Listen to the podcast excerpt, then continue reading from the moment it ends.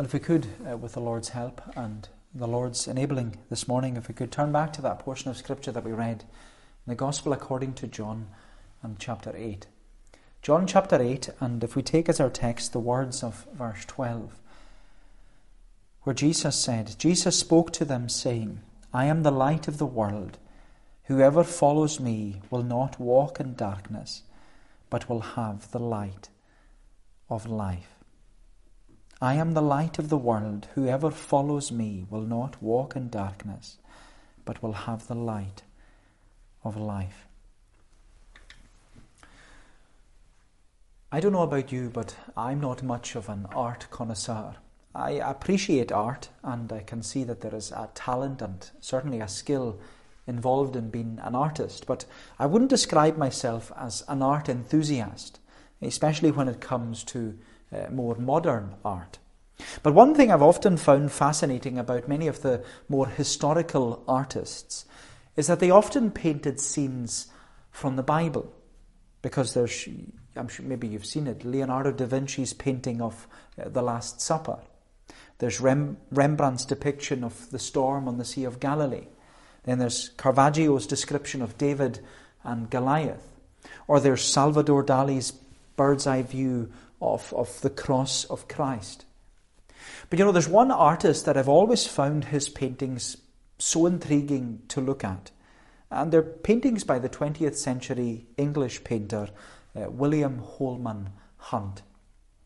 Because he created pieces such as uh, The Scapegoat or uh, The Shadow of Calvary, which is a, a very interesting painting. But my favourite Holman Hunt painting is the one called The Light of the World. It's called The Light of the World. And if you've ever seen it, uh, the painting is what you would describe as, or what they often call, a sermon in a frame. It's a sermon in a frame because in the painting, Holman Hunt, he, he portrays Jesus and he's standing at a door, a door that has never been o- opened. And Jesus, in the painting, he's holding a lantern because the Word of God, it's a lamp unto our feet and a light unto our path. But as Jesus is standing at the door, the door has rusty hinges and it's overgrown with, with ivy. And Jesus is standing at this door and he's, he's knocking. He's knocking at the door. And of course, it's an illustration of, of Jesus' words in, in Revelation chapter 3, where Jesus says, Behold, I stand at the door and knock. If any man hear my voice and open the door, I will come in. But what's remarkable about the painting is that there's no door handle on the door. There's no door handle on the door, which implies that the door must be opened from the inside. So the only way to let Jesus in is for the one on the inside to open the door. And of course, as a sermon in a frame, Holman Hunt is preaching to us He's preaching to us that in order for Jesus, the light of the world, to come into the darkness of your heart, you need to open the door and let him in. In order for Jesus, the light of the world, to come into the darkness of your heart, you need to open the door and let him in.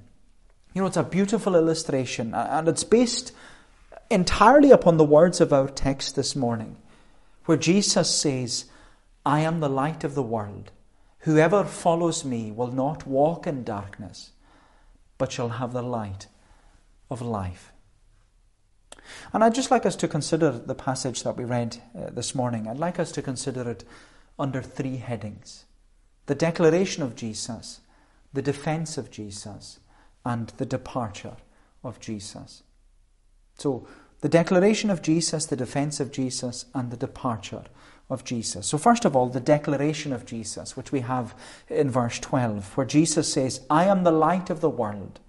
Whoever follows me will not walk in darkness, but will have the light of life. Now, as we've discovered in our study in John's Gospel, uh, chapter 7 and 8, they form one scene. And the scene is the Feast of Tabernacles. And as we've learned, the, the Feast of Tabernacles, it was an annual fest, festival in the Jewish calendar. It was a popular family feast that was held each year around September, October time, where families they would all come together from all over the nation of Israel and they would travel together towards Jerusalem to, to celebrate the feast in Jerusalem. And during the eight day celebration, all the families they would actually live outside the city of Jerusalem. They would live outside in booths or tents or, or tabernacles, hence the, the name of the feast, the Feast of Tabernacles. And these tents, they were known as sukkahs. They were known as sukkahs because that's what the children of Israel lived in as they wandered through the wilderness for 40 years. And the Feast of Tabernacles it was a, a, commemoration and a celebration of the Lord's protection and also the Lord's provision for the children of Israel during those 40 years of wandering in the wilderness. But as we said before, John draws our attention to all these Jewish feasts in his Gospel not only to give us context to the chapter, but also to give us uh, this countdown to the cross. Because by this point in, in chapter 7 and 8, Jesus is two and a half years into his short three year ministry.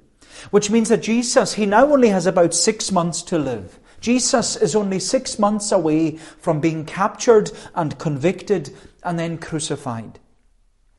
But the tension between the Jews and Jesus, it's already mounting. We can see that in the passage because in the eyes of the Jews who were the religious leaders, Jesus was Israel's most wanted man.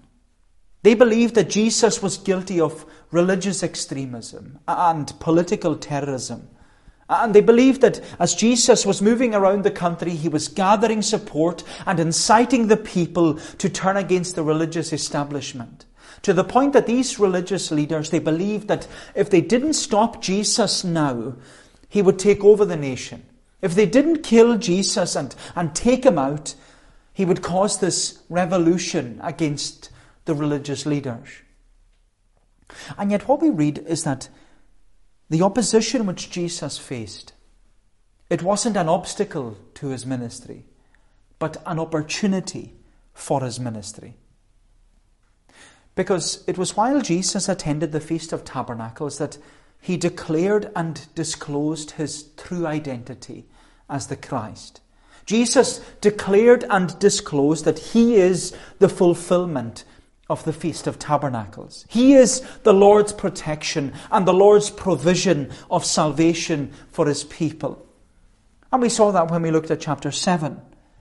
We saw that on the last day of the feast, on the great day, as the sun was rising over Jerusalem on that uh, last day of the feast, all the families who were at the feast, they would all gather at the temple entrance and they would follow the, the procession of the priests. They would follow them all the way through the city down to the pool of Siloam. And it would be there at the pool of Siloam that the high priest would, would draw out living water from the pool of Siloam. And then the procession of priests, they would, they would all go back towards the temple, and there would be this throng of people ascending the temple mount, and they would all be praising the Lord for his provision of water in the wilderness for the children of Israel. And they would all gather then around the temple. They would gather around the altar of sacrifice in the courtyard, and the priests would walk around the altar again and again and again. They would all walk around the altar seven times, and they would be singing and chanting, and there would be this great drama of, of pouring the living water on, on the base of the altar. And after all the drama, there would be this stunned silence. There would be this moment of quiet where the Jews would stand in silence knowing that the ritual was over for another year, but the Messiah had still not come. As you know, the Jews, they longed for the Messiah to appear. They longed for the Messiah to give them that living water that would satisfy their thirst. But as John tells us, John says it was at that moment that Jesus stood up. And Jesus spoke into the silence of the crowd and said, if anyone thirsts, let him come unto me and drink. And Jesus said, Let him come to me, and let him who believes in me drink. As the scriptures have said, out of his heart will flow rivers of living water.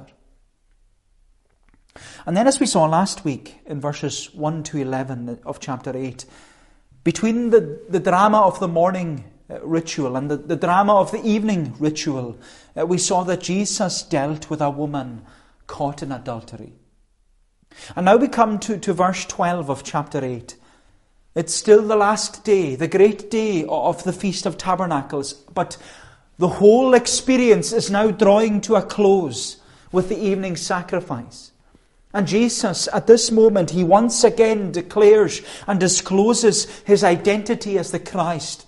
And he does so by standing up and speaking into the silence of the crowd and declaring who he is. And you know, when you actually understand the context of what happens here, it makes Jesus' words all the more powerful. Because the thing is, each day during the Feast of Tabernacles, there was a morning and an evening ritual. The morning ritual was at sunrise. It was a, a, commemoration and a celebration of the Lord's provision of, of water. And that's the water ritual that they did. And it was a commemoration and celebration of how the Lord provided water from the rock to quench the thirst of his people.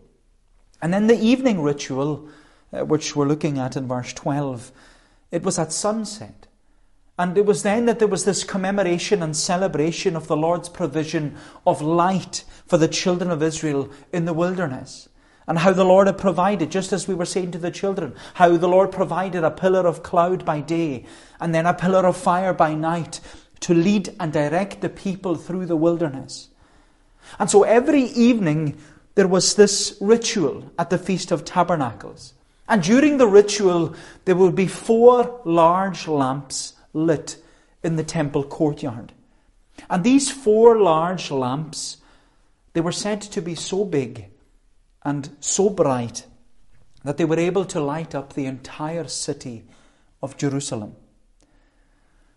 But on the last day of the feast, on the great day, as everything was coming to a close, as the, as the commemorations and celebrations were drawing to a close at the Feast of Tabernacles, they would leave one of the large lamps unlit. And they would leave the large lamp unlit in order to, to symbolize that the full salvation of the Lord had not yet come, because the Messiah had not yet appeared. And as the Jews left that large lamp unlit, their ceremony, it, it was accompanied with the prayer of Psalm 43, which we sang earlier. O send thy light forth and thy truth. Let them be guides to me. But that prayer, as we see here in John 8, that prayer was answered in the person of Jesus Christ. Because it was into the darkness of the Feast of Tabernacles that Jesus stood up and spoke out. He declared and disclosed his identity by saying, I am the light of the world. Whoever follows me will not walk in darkness, but shall have the light of life. You know, it's, it's an amazing announcement that Jesus was saying, I am the light of the world. Whoever follows me shall not walk in darkness, but shall have the light of life. And yet, what's remarkable is that not everyone believed what Jesus was saying was true. Because the Pharisees respond by accusing Jesus in verse 13. They say, You are bearing witness of yourself, but your testimony is not true. The Pharisees, they once again claim that Jesus was a liar and a lunatic. But there's one thing they wouldn't say about Jesus that he was Lord. They wouldn't say that he was Lord. Which brings us to consider, secondly, the defense of Jesus. So we've seen the declaration of Jesus where he says, I am the light of the world. But then the defense of Jesus. The defense of Jesus. Now look at verse 14. Jesus answered, Even if I do bear witness about myself, my testimony is true. For I know where I came from and where I am going. But you do not know where I come from or where I am going. You judge according to the flesh. I judge no one. Yet even if I do judge, my judgment is true. For it is not I alone who judge, but I and the Father who sent me. As you know, there are seven I am sayings of Jesus uh, throughout John's Gospel. And with each I am saying, Jesus, he is indicating and insisting upon his identity as the Son of God and the Saviour of sinners.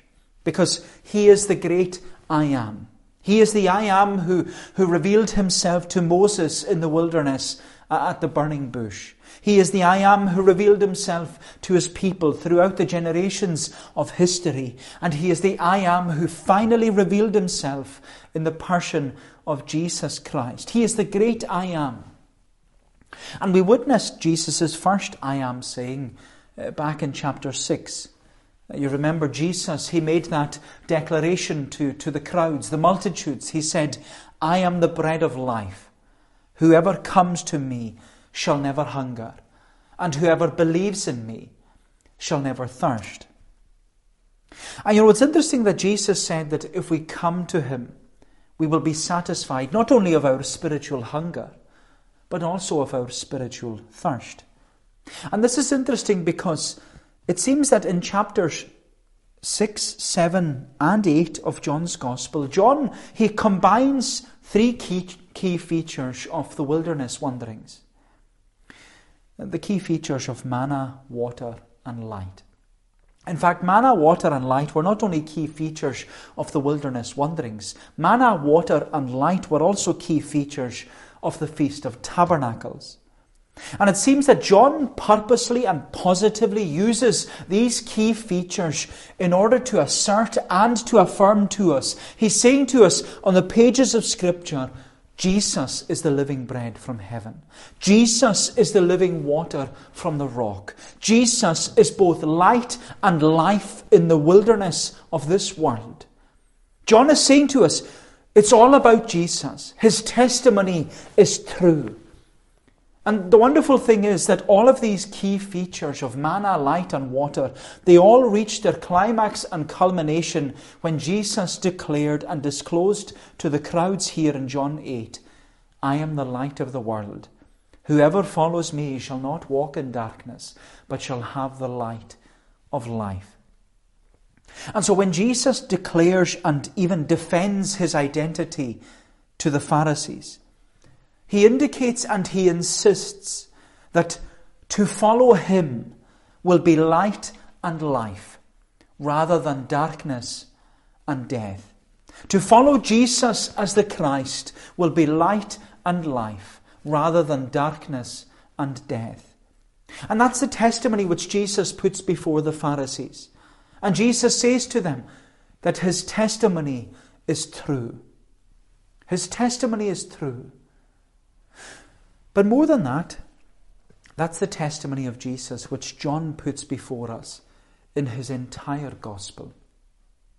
Because in his gospel, John repeatedly emphasizes that to follow Jesus and to believe in Jesus and to trust in Jesus and to come, call, commit, and confess Jesus as your Lord and Savior, that will be for you light and life rather than darkness and death.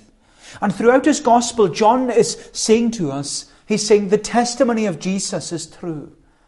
He's echoing the words of Jesus here. He's saying his testimony is true.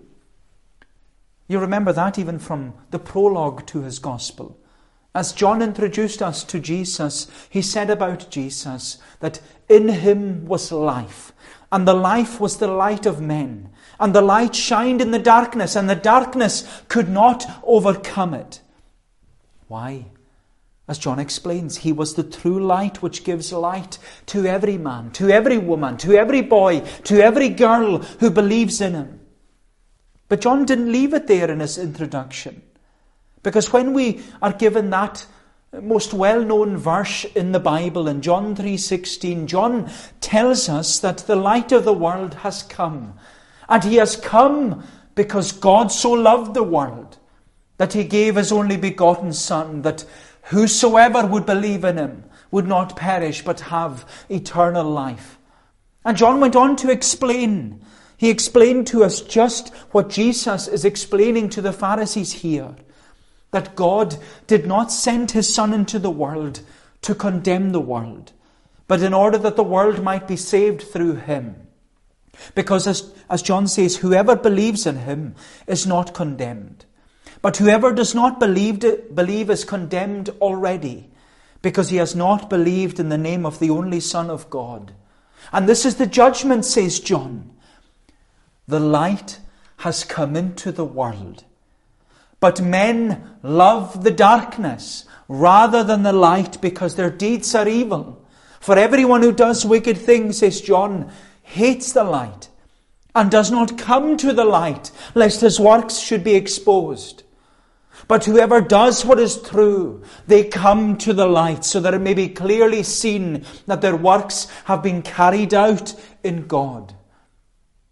And you know, throughout his gospel, John is saying to us about Jesus, his testimony is true. His testimony is true. His testimony is true. Therefore, you must follow Jesus. You must believe in Jesus. You must trust in Jesus. You must call and come and commit your life to Jesus Christ. Because Jesus will be for you light and life rather than darkness and death.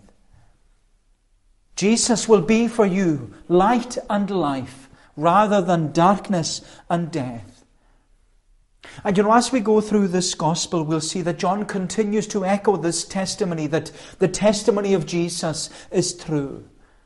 Because, you know, in chapter 12, just prior to the cross, Jesus says, While you have the light, believe in the light, that you may become sons and daughters of the light. For I have come as a light into the world, that whoever believes in me should not abide in darkness. And my friend, John is going to bring us all the way, right to the darkness and to the death of Jesus at Calvary. John is going to show us that through the three agonizing hours of darkness that shrouded Calvary, and through the awful death of what Jesus experienced at Calvary, John is going to show us that through that awful death, Jesus brought life and light to all who believe in him. Jesus brought life and light.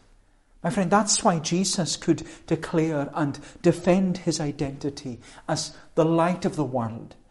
That's why Jesus could say to these Pharisees and to you this morning, I am the light of the world. Whoever follows me shall not walk in darkness, but shall have the light of life. My friend, to follow Jesus will be for you light and life rather than darkness and death. But then we notice in verse 17 that Jesus emphasizes to the Pharisees that his Father affirms that his testimony is true. Jesus says, In your law it is written that the testimony of two people is true. I am the one who bears witness about myself, and the Father who sent me bears witness about me. They said to him, therefore, Where is your Father? Jesus answered, You know neither me nor my Father. If you knew me, you would know my Father also. These words he spoke in the treasury, as he taught in the temple, but no one arrested him, because his hour had not yet come. And you know, John's little note there in verse 20, where he highlights the defense of Jesus, and he says that it all took place in the treasury of the temple. It all took place in the treasury of the temple, which was where worshippers would come and make their, their monetary Uh, free will offerings at the temple. But this location is significant. And I think John highlights it for a reason because as you know, the relig- religious leaders, they wanted to kill Jesus. And when the religious leaders do finally kill Jesus, they crucify him on a Roman cross. You know, it's to the treasury in the temple that Judas comes.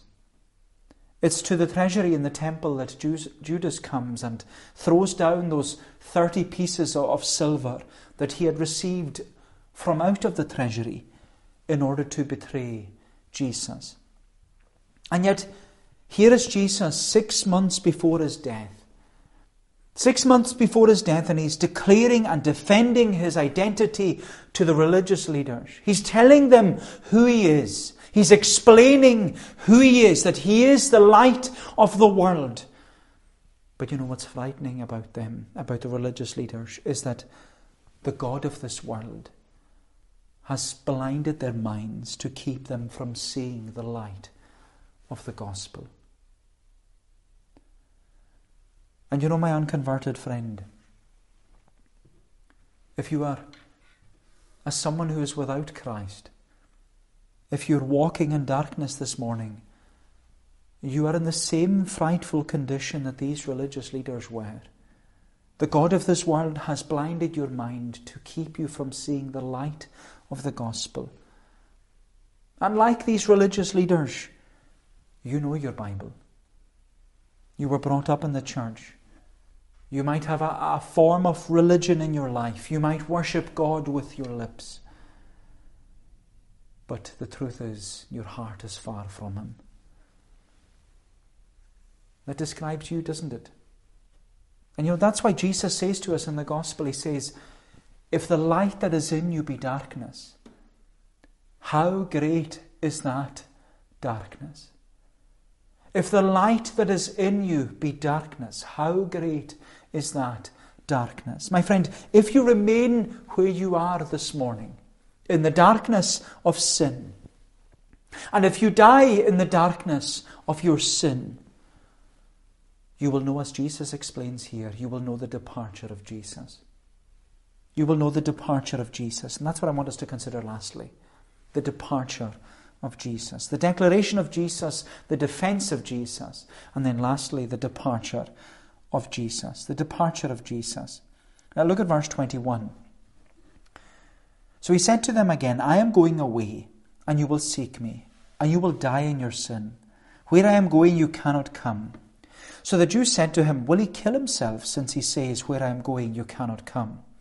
He said to them, You are from below, I am from above.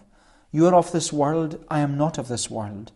I told you that you would die in your sins, for unless you believe that I am He, you will die in your sins. So, as the religious leaders, as they listened to the declaration, the defense, and the departure of Jesus, they were still completely shrouded in darkness. Because when the religious leaders heard that Jesus was going somewhere, where they, somewhere where they couldn't go, their darkened minds, they, they immediately thought that Jesus was going to commit suicide. That's what we're told in verse 22. So the Jews said, Will he kill himself, since he says, Where I am going, you cannot come?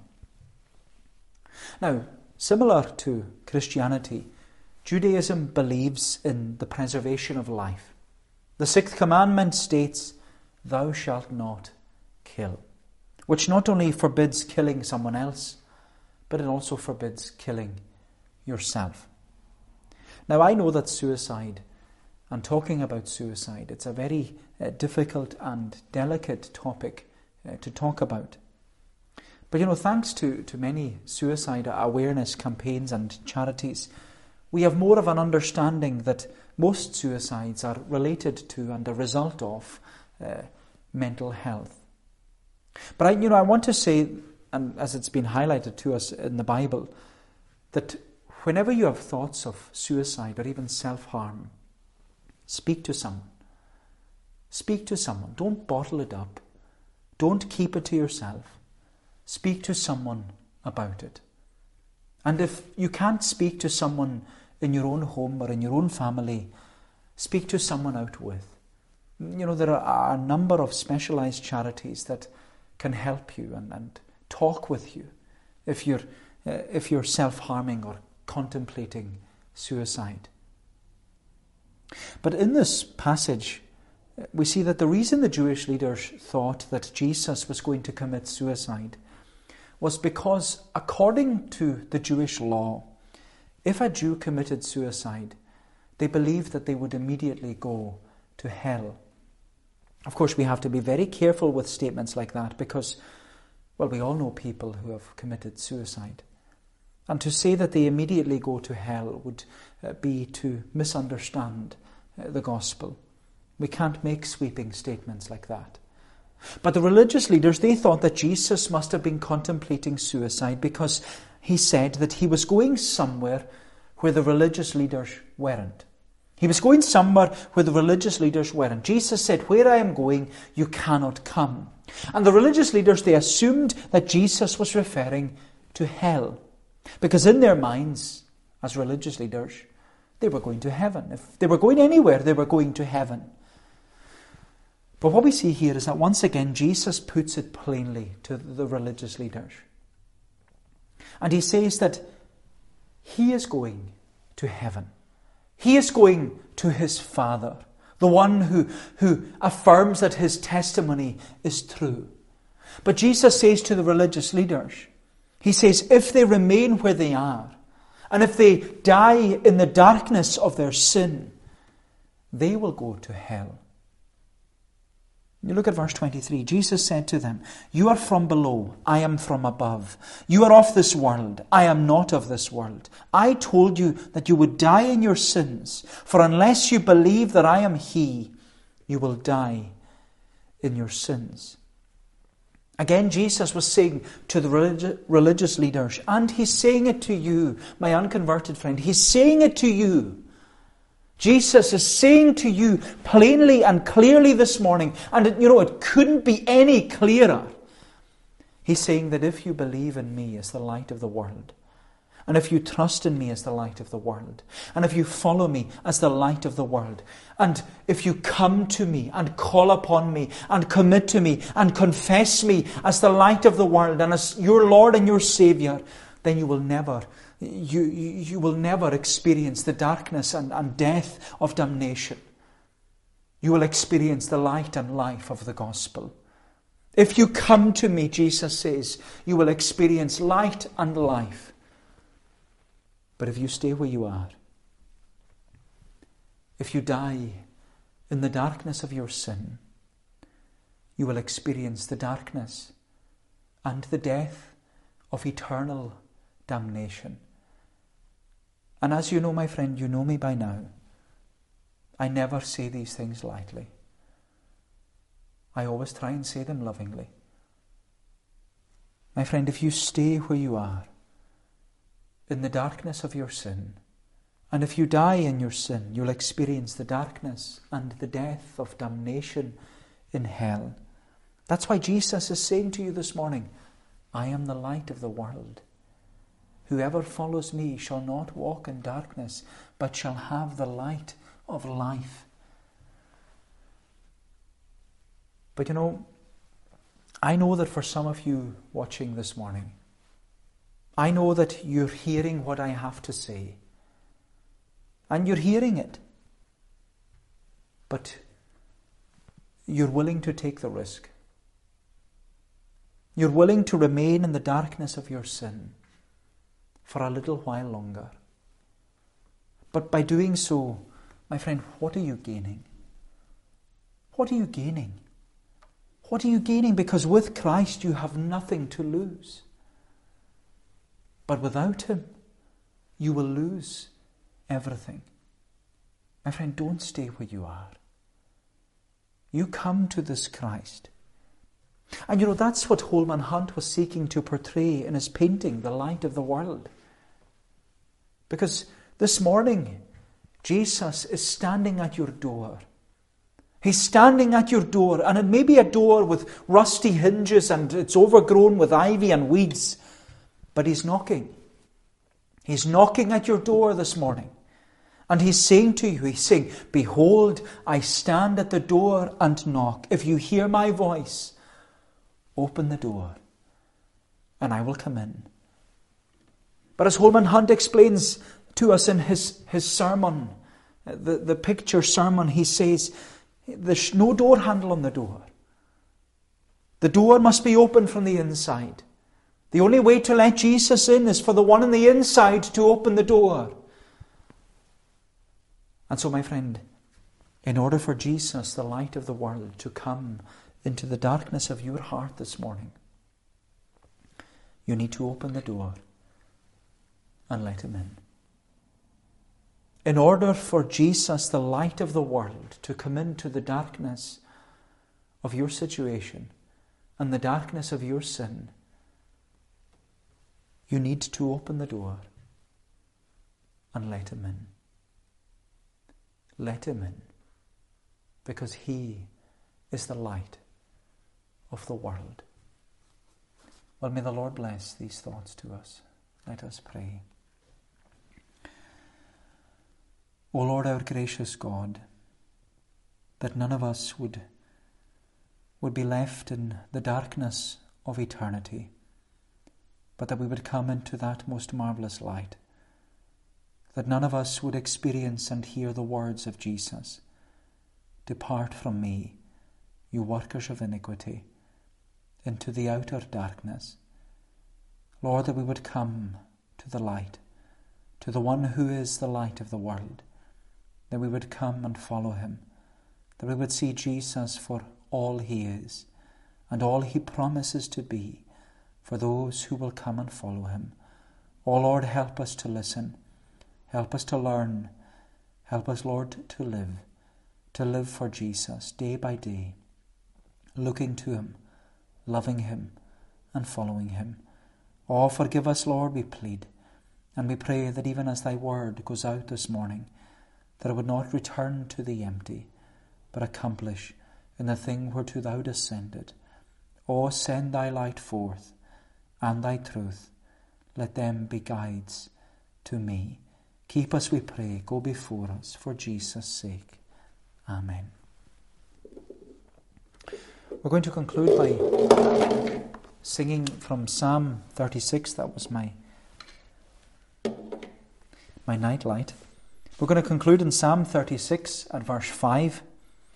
Psalm 36 in the Scottish Psalter, uh, we're singing from verse 5 and we'll sing down to the verse marked 9. Psalm 36 at verse 5. Thy mercy, Lord, is in the heavens, thy truth doth reach the clouds, thy justice is like mountains great, thy judgments deep as floods. And then we'll sing on down to the verse marked 9. Because of life, the fountain pure remains alone with thee, and in that purest light of thine, we clearly light shall see. We'll sing these verses of Psalm 36 to God's praise. Thy mercy, Lord, is